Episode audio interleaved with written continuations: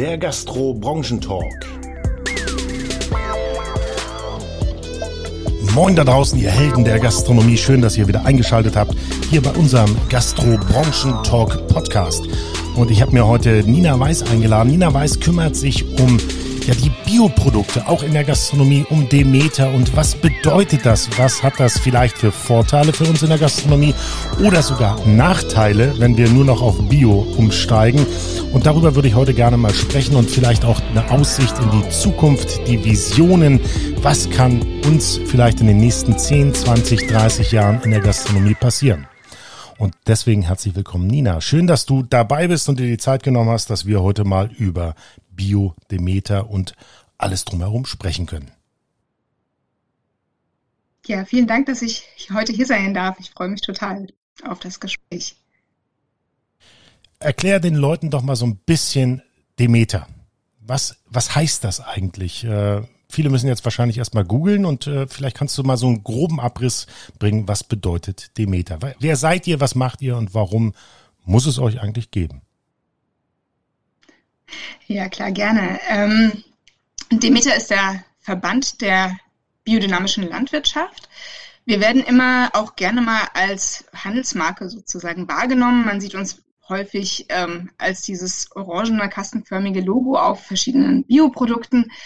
Und ähm, ganz oft denken die Leute dann, Demeter ist eine Firma. Und dann rufen die bei uns an und sagen, äh, die neuen Kekse, die schmecken mir überhaupt nicht, zum Beispiel.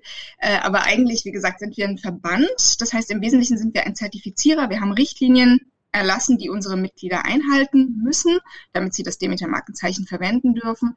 Und die Einhaltung dieser Richtlinien wird auch quasi extern und transparent kontrolliert über eine Biokontrollstelle, so dass der Verbraucher dann am Ende sicher sein kann, da wo Demeter draufsteht, ist auch Demeter drin. Und wir sind als Verband schon relativ alt, also das Markenzeichen ist eingetragen 1928, also feiert in einigen Jahren dann auch schon sein 100-jähriges Bestehen sozusagen, geht zurück auf Anregungen von Rudolf Steiner, der schon sehr, sehr früh nach dem Ersten Weltkrieg im Prinzip Anregungen zu einer anderen Art der Landwirtschaft gegeben hat. Es wird häufig gesagt, naja, das ist jetzt so eine Alternative zur normalen Landwirtschaft oder auch eine Alternative zu Bio. Also was ist eigentlich der Unterschied zwischen Bio und Demeter? Ich erkläre das aber eigentlich nicht so gerne als Alternative, also als was komplett anderes, sondern eigentlich als eine Erweiterung. Das heißt, alle unsere Landwirte, die nach Demeter-Richtlinien arbeiten, sind zunächst auch erstmal Biolandwirte und ähm, erfüllen sämtliche Kriterien, die einfach aufgrund der EU-Biozertifizierung zu erfüllen sind. Und dann erfüllen sie aber eben auch noch darüber da äh, weitergehende Kriterien. Also wir versuchen den ganzen landwirtschaftlichen Kontext sehr ganzheitlich zu betrachten. Also der Betrieb wird als Organismus gedacht, in dem sämtliche Organe sich aufeinander beziehen und aufeinander aufbauen. Und das ergibt natürlich eine sehr, sehr komplexe Art, Landwirtschaft zu betreiben, weil man halt wirklich alle Faktoren ähm, mit einbezieht. Aber wie man es auch aus den Ökosystemen kennt, die ja äh, umso stabiler sind, je vielfältiger sie aufgebaut sind, so ist es eigentlich mit der Demeter-Landwirtschaft auch. Also es sind sehr komplexe betriebliche Organismen, die aber auch sich eigentlich durch eine hohe Stabilität auszeichnen. Ist denn äh, bei, bei diesem Konzept, äh, was der Rudolf Steiner dort damals sich ausgedacht hat, vor 100 Jahren, wo er eine Vision hatte, äh, welche Rolle spielt denn der Mensch also die Person im Unternehmen. Ähm, ich kann mir vorstellen, dass der Rudolf da auch ganz großen Wert drauf gelegt hat, sich mit dem Menschen zu befassen, nicht nur mit der Landwirtschaft, wie man es macht, sondern wie integriert er beim Demeter die Person. Mhm. Richtig, das ist tatsächlich auch einer der wesentlichen und fundamentalen Unterschiede zum, ich sag mal, normalen Bioanbau, wo man eigentlich davon ausgeht, ne, der Mensch ist eigentlich so eine Art Schadorganismus. Alles, was der Mensch macht, ist irgendwie schädlich für die Natur und wir versuchen eigentlich den Einfluss des Menschen so weit wie möglich zu minimieren. Rudolf Steiner war der Ansicht, beziehungsweise auch ne, die heutige biodynamische Landwirtschaft ist ja im Prinzip eine Weiterentwicklung der Anregungen von Rudolf Steiner, ähm, ist der Ansicht, dass der Mensch eigentlich in den Mittelpunkt des landwirtschaftlichen Organismus gehört. Ne? Also so eine Art ohne das jetzt zu vergeistigt oder spirituell sehen zu wollen, so eine Art Schöpfer. Also derjenige, der halt irgendwie die Strippen zieht, der die Entscheidungen trifft innerhalb des Betriebes und diese Arbeit der verschiedenen Organe des betrieblichen Organismus aufeinander ausrichtet. Also das ist nichts von wegen, ich nehme mich zurück und lasse die Natur machen, weil wir einfach ganz stark anerkennen, dass wir uns mit unserer Landwirtschaft ja nicht in der Natur, sondern in einem in einem Kulturkontext bewegen. Ne? Wir sind ja nicht irgendwie so ein unbelastetes Ökosystem, sondern wir sind schon ein landwirtschaftlicher Betrieb. Und um den gut zum Funktionieren zu bringen und so, dass alle Organe gut arbeiten können und wir natürlich insgesamt tolle Produkte erzeugen und gleichzeitig die, die Voraussetzungen geschaffen bleiben, Bodenfruchtbarkeit und so weiter. Ähm, dafür ist der Mensch ganz wichtig, dass er quasi sich bewusst in den Mittelpunkt dieses Organismus stellt. Nina, wenn wir, wenn wir 100 Jahre zurückgehen, äh, Rudolf Steiner wusste ja noch nicht, dass es äh, wahrscheinlich mal Mähdrescher gibt. Ja? Der wusste wahrscheinlich noch nicht, dass es äh, ja Traktoren gibt, die dann mit, mit großen Hängern, ich lebe ja selber auf dem Land und dann, dann kann man das ja auch ab und zu riechen. Ja, es gibt ja so eine Zeit im Jahr, da riechen die Felder immer ganz komisch und da mache ich immer alle Türen zu, obwohl es warm ist. Ähm, da, da konnte er noch nicht dran denken. Wie, wie ist das wieder in sein Konzept vereinbar, dass, dass er ja eigentlich die Kutsche, die Pferde auf den Feldern unterwegs hatte und heute sind es, äh, ich sag mal, Dieselmotoren, die da rüberfahren. Da, da ist doch irgendwo so ein ganz kleiner Knackpunkt. Wie konnte man das dann wieder, wie konnte man da die Kurve kriegen? Ja, ich denke, vielleicht zwei Aspekte sind in dem Kontext interessant. Das eine ist, dass ja quasi dieser landwirtschaftliche Kurs, also diese Vorträge, die Rudolf Steiner damals zur Landwirtschaft gehalten hat, schon in dem Kontext einer industrialisierten, in einer frühen industrialisierten Agrarkultur gehalten wurden. Also da wurde schon äh, mit den damaligen Mitteln äh, moderne Landwirtschaft betrieben. Die Maschinen wurden immer größer und das war dann auch genau der Zeitpunkt, wo die Bauern gemerkt haben, äh, nicht nur meine Erträge werden besser durch moderne Landwirtschaft, was ja prinzipiell erstmal was Gutes ist. Eine Ernährungssicherheit herstellen ist ja nichts Schlechtes. Aber das hat halt auch was anderes mit diesen landwirtschaftlichen Organismen gemacht. Und daraufhin kamen sie dann erst auf die Idee, sich an Rudolf Steiner zu wenden und sagen, kannst du uns mal deine Ideen dazu sagen? Ne? Also die steinersche Betrachtung der Landwirtschaft bezieht durchaus auch diese industrialisierte Komponente schon mit ein, auch wenn das natürlich jetzt nicht zu vergleichen ist mit der heutigen Art der Landwirtschaft. Und ähm, der zweite Aspekt, den ich da wichtig finde, ist halt, dass Rudolf Steiner ganz klar damals auch gesagt hat, er selber ist kein Agrarier und das, was er sagt, ist nicht in Stein gemeißelt, sondern das sind Ideen und Anregungen, die die landwirtschaftlichen Betriebe nehmen sollen und sollen damit ausprobieren und sollen das weiterentwickeln und für sich auch in ihrem Betrieb implementieren. Also das ist gar nicht so zementiert, wie man das vielleicht manchmal wahrnimmt. So Rudolf Steiner, der Messias kam, hat irgendwas gesagt und alle halten sich sklavisch an seine zehn Gebote oder so, sondern dass man diese Anregungen, die eigentlich explizit darauf referenzieren, selber tätig zu werden, selber zu denken und selber in dem eigenen betrieblichen Kontext Sachen für sich umzusetzen, so dass sie gut funktionieren. Das ist, finde ich, ganz ähm, ja, fundamental. Und dann ist es für mich auch gar kein Widerspruch, dass das eine Geschichte ist, die schon so alt ist, weil sie halt immer wieder sich selber erneuert, immer wieder sich selber anguckt, neue Fragen stellt. Und eigentlich aus meiner Sicht ist es eine sehr zukunftsgewandte Art der Landwirtschaft, weil sie halt so viel hinterfragt. Jetzt hinterfragen wir mal als Gastronomen und Hoteliers, ja. Ähm, wir haben ja ähm, vor ein paar Tagen ist ja der Food Report rausgekommen von unserer Landwirtschaftsministerin Frau Glöckner. Und in diesem Food Report konnte man ja sehen, dass die Tendenz zu Bio in der Bevölkerung steigt. Und jetzt wollen wir mal den Umkehrschluss der, der Tendenzsteigerung nehmen, also das nachhaltige Bio, Fair Trade, ganz großes Thema auch im äh, Food Report, dass, dass man darauf achtet. Und jetzt wollen wir mal äh, die Gastronomie betrachten. Was kann die Gastronomie, wenn sie sich auf dieses Thema spezialisieren möchte? Ähm, kann es in der Zukunft auch ein Demeter-Restaurant geben, wo, wo es dann, ich sag mal, eine Zertifizierung gibt, wo die Leute dann auch wissen, also es muss ja, Bio heißt ja nicht unbedingt vegan, ja, also Bio heißt ja auch Fleisch, Gemüse, das heißt, ähm, alles, was an Milchprodukten ist, Fisch und so weiter und so fort. Ich weiß gar nicht, Fisch, Bio, macht ihr da auch was, Demeter?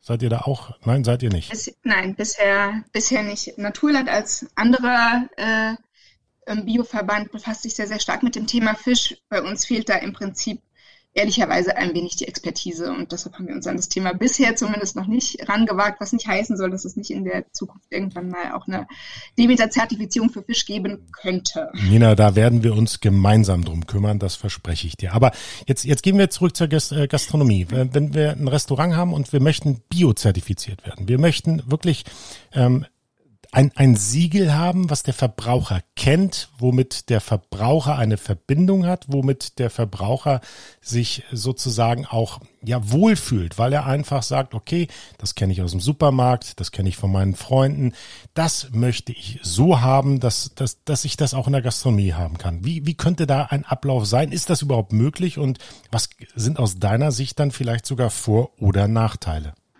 Ja, für die Biozertifizierung ähm, gibt es, denke ich, es gibt Vor- und Nachteile natürlich. Ähm, was nicht von der Hand zu weisen ist, dass es natürlich ein gewisser bürokratischer Mehraufwand ist. Und äh, meine Erfahrung in den letzten Jahren zeigt mir, dass Gastronomen, Gastronominnen das nicht unbedingt toll finden, mit noch mehr Bürokratie überfrachtet zu werden, weil sie das ohnehin schon ziemlich stark tun müssen.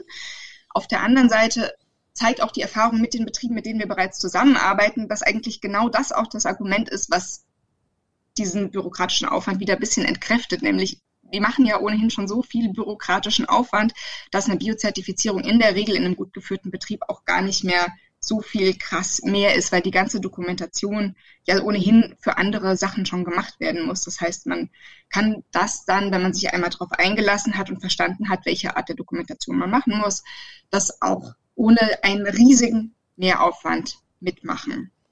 So, natürlich sind äh, mit einer Biozertifizierung, weil wie ich eingangs gesagt habe, wird das ja von unabhängigen Kontrollstellen dann kontrolliert, sind auch Kosten mit verbunden, wo man erstmal sagen könnte, ja, das ist ja ein Nachteil oder beziehungsweise erstmal muss ich das ja für mich irgendwie gegenrechnen.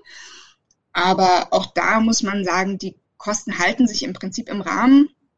Und ich denke, das, was man dafür bekommt, kann schon auch diese, diesen finanziellen Mehraufwand rechtfertigen. Ne? Ich denke, ein großer Vorteil tatsächlich, den man hat bei der Biozertifizierung, ist, dass man, wenn man sich ohnehin mit diesen Fragen beschäftigt, und das ist natürlich eine Grundvoraussetzung, ne, dass man als, als, ähm, als Betrieb, als Restaurant Lust hat, sich äh, in diese Richtung zu engagieren. Und das machen ja auch schon viele, ne, die sehr, sehr, sehr großen Wert auf zum Beispiel regional erzeugte ähm, Produkte legen und so weiter. Das sind häufig sind da große Schnittmengen mit dem Thema Bio. Und wenn man mal diese Hürde genommen hat, sich damit auseinanderzusetzen und vielleicht auch seine Lieferstrukturen schon entsprechend anzupassen und einfach auch Spaß an diesem Thema hat, mit Nachhaltigkeit zu arbeiten, dann hat man halt den Vorteil, dass man die Kommunikation auch sehr bewusst darauf ausrichten kann. Weil das Problem, das wir haben, ist ja, dass die ähm, Bio oder Öko ein gesetzlich geschützter Standard ist, den man nur verwenden darf, wenn man halt diese Zertifizierung hat. Das heißt, Gastronomen die das zwar machen, aber es nicht zertifizieren lassen, dürfen das im Prinzip in ihrer Kommunikation nicht verwenden. Und deshalb trifft man dann immer wieder auf wahnsinnige Verrenkungen, um quasi die Benefits, die sie ja leisten für ihre Gäste, dass sie da Verantwortung übernehmen, dass sie tolle Produkte haben und so weiter, dass sie sich total verrenken müssen, um das trotzdem zu kommunizieren, ohne irgendwie das Wort Bio in den Mund zu nehmen. Und das ist einerseits anstrengend, könnte ich mir vorstellen. Ich finde auch, manchmal kommt es dann so ein bisschen unauthentisch rüber, weil man denkt, ja, was, was, was macht er denn jetzt? Ich kann es so schlecht greifen. Und ähm, ja, ich glaube, es ist einfach auch ein gutes Gefühl, sich in diese Bewegung, die wir ja im Prinzip haben, damit reinzustellen und aktiv den Wandel selber mitzugestalten. Da können natürlich Gastronomen und Gastronominnen eine ganz, ganz wichtige Rolle spielen, weil sie einfach so wahnsinnig tolle Multiplikatoren sind, ne, die ihren Gästen einfach diese Geschichten von den Erzeugern auch weitererzählen können. Was, was an anderer Stelle vielleicht an Informationen verloren geht, können sie natürlich auf die beste und lustvollste Art einfach dann rüberbringen ihren Gästen. Und das bleibt, glaube ich, auch hängen bei den Leuten. Nina, jetzt hast du was gesagt, was mich nachdenklich stimmte, und zwar die Kommunikation. Du sagst, die verrenken sich gerade.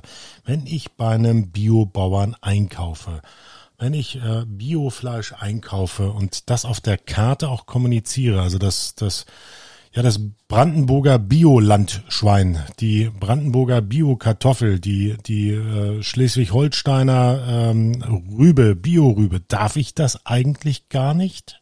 Richtig, genau.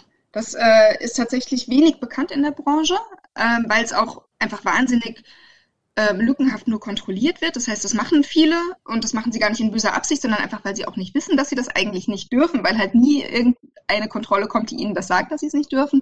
Formell ist, wie gesagt, Bio- und geschützter Standard, der nur ähm, benutzt werden darf, wenn man jetzt über den Verarbeiterbereich redet, äh, wenn man diese Zertifizierung auch hat. Weil sonst kann man ja, wenn man jetzt böse Absicht unterstellen wollte, was ich nicht tue, aber ne, wenn wir das einfach mal zu Ende denken, kann sich jeder das Bio-Rind oder die Bio-Kartoffel auf die Karte schreiben und äh, kauft dann doch irgendwelchen äh, ganz anonymen Kram irgendwo bei einem, bei einem Großhändler ein. Es ist ja spannend, Nina. Das heißt also, ich sag mal, 90 Prozent der Gastronomen und Hoteliers in Deutschland, die ich, ich nehme jetzt mal ganz klassisch äh, Hotels werben davon mit Bio-Eiern die Gäste zum Frühstück zu verwöhnen. Eigentlich müssten die schreiben mit Eiern.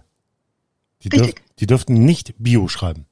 Formell darf man Bio als Bezeichnung nur verwenden in der Bewerbung von Produkten, wenn man die Zertifizierung hat. Ausgenommen davon ist, ähm, sind Einzelhandelstätigkeiten. Also wenn man zum Beispiel jetzt in einem Imbiss äh, einen To-Go-Verkauf von Limonade hat und da steht eine Bio-Limo äh, im Kühlschrank, die einfach äh, etikettiert ist und verschlossen und man verkauft die in der Flasche, das ist nicht biozertifizierungspflichtig. Alles, was irgendwie Verarbeitungsschritte beinhaltet, wo es dann für den Gast, für den Endkunden nicht transparent zu ersehen ist, ist das tatsächlich ein Bioprodukt, ist zertifizierungspflichtig. Das heißt, alle diese Gastronomen, die du gerade anführst, bräuchten formell eine Zertifizierung für das, was sie da machen. Kannst du ungefähr sagen, was so eine Zertifizierung kosten würde? Das ist äh, natürlich ganz abhängig davon, welche Art der Gastronomie wir betrachten. Wir gucken da ja auf ganz unterschiedliche Komplexitätsstufen und natürlich kommt es auch immer sehr, sehr stark an, weil der ähm, Aufwand der Gastro-Zertifizierung sich natürlich nach der Zeit bemisst, die der Kontrolleur vor Ort benötigt. Aber Nina, ähm, Nina machen wir das doch ganz einfach. Nehmen wir, nehmen wir ein Hotel Garni Sprich, sie bieten nur Frühstück an, ja. Das ist übersichtlich, das wird eingekauft, das ist, äh, ja, da sind die Bio-Eier, da ist der Bio-Schinken, da ist der Bio-Käse dabei als Beispiel ja, und die Bio-Milch. Und die machen nur Frühstück. Die haben, weiß ich nicht, äh, 30 Zimmer und äh, verkaufen ihr Bio-Frühstück für 16,50 Euro, was auch immer, keine Ahnung. Und da ist nichts weiter. Also wirklich nur Bio-Frühstück, Hotel Garni. Da ist ja der Aufwand relativ gering. Weil da sind ja auch nicht viele Produkte und äh, die Lieferwege sind ja relativ schnell nachvollziehbar. Was, was denkst du, was, was man da an Zeit und vielleicht auch Geld investieren müsste?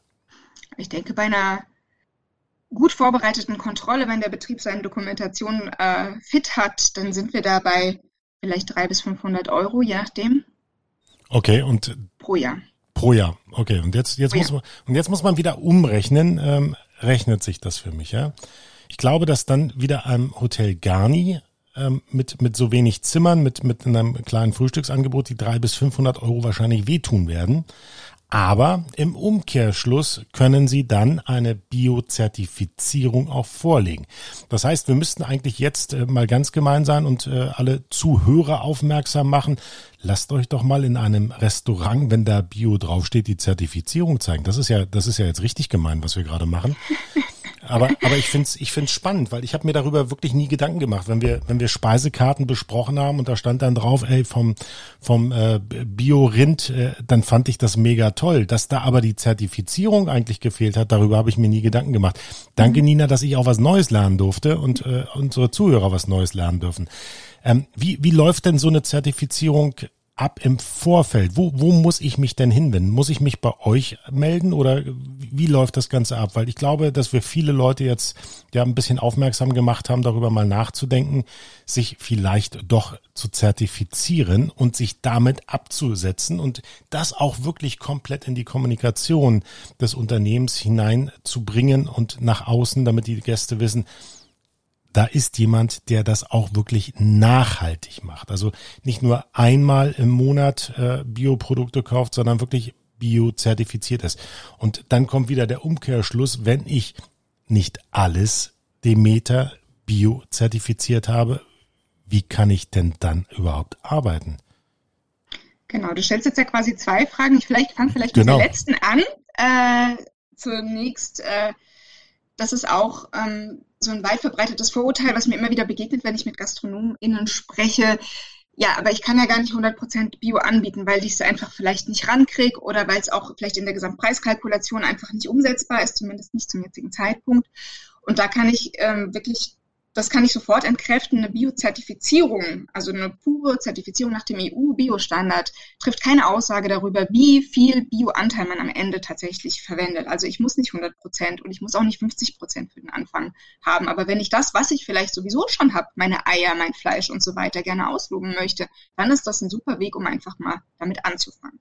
So, das wäre das Erste. Bei einer Demeter-Zertifizierung übrigens sieht es noch ein bisschen anders aus Demeter schmückt sich ja immer gern äh, damit, diejenigen zu sein, die die strengsten Richtlinien haben. Das heißt, unsere GastronomInnen, die setzen sich auch gerne nochmal quasi nach oben ab von nur biozertifizierten Gastronomen. Das heißt, wer sich Demeter zertifizieren lassen möchte, der muss tatsächlich 100% Bioanteil im Unternehmen haben.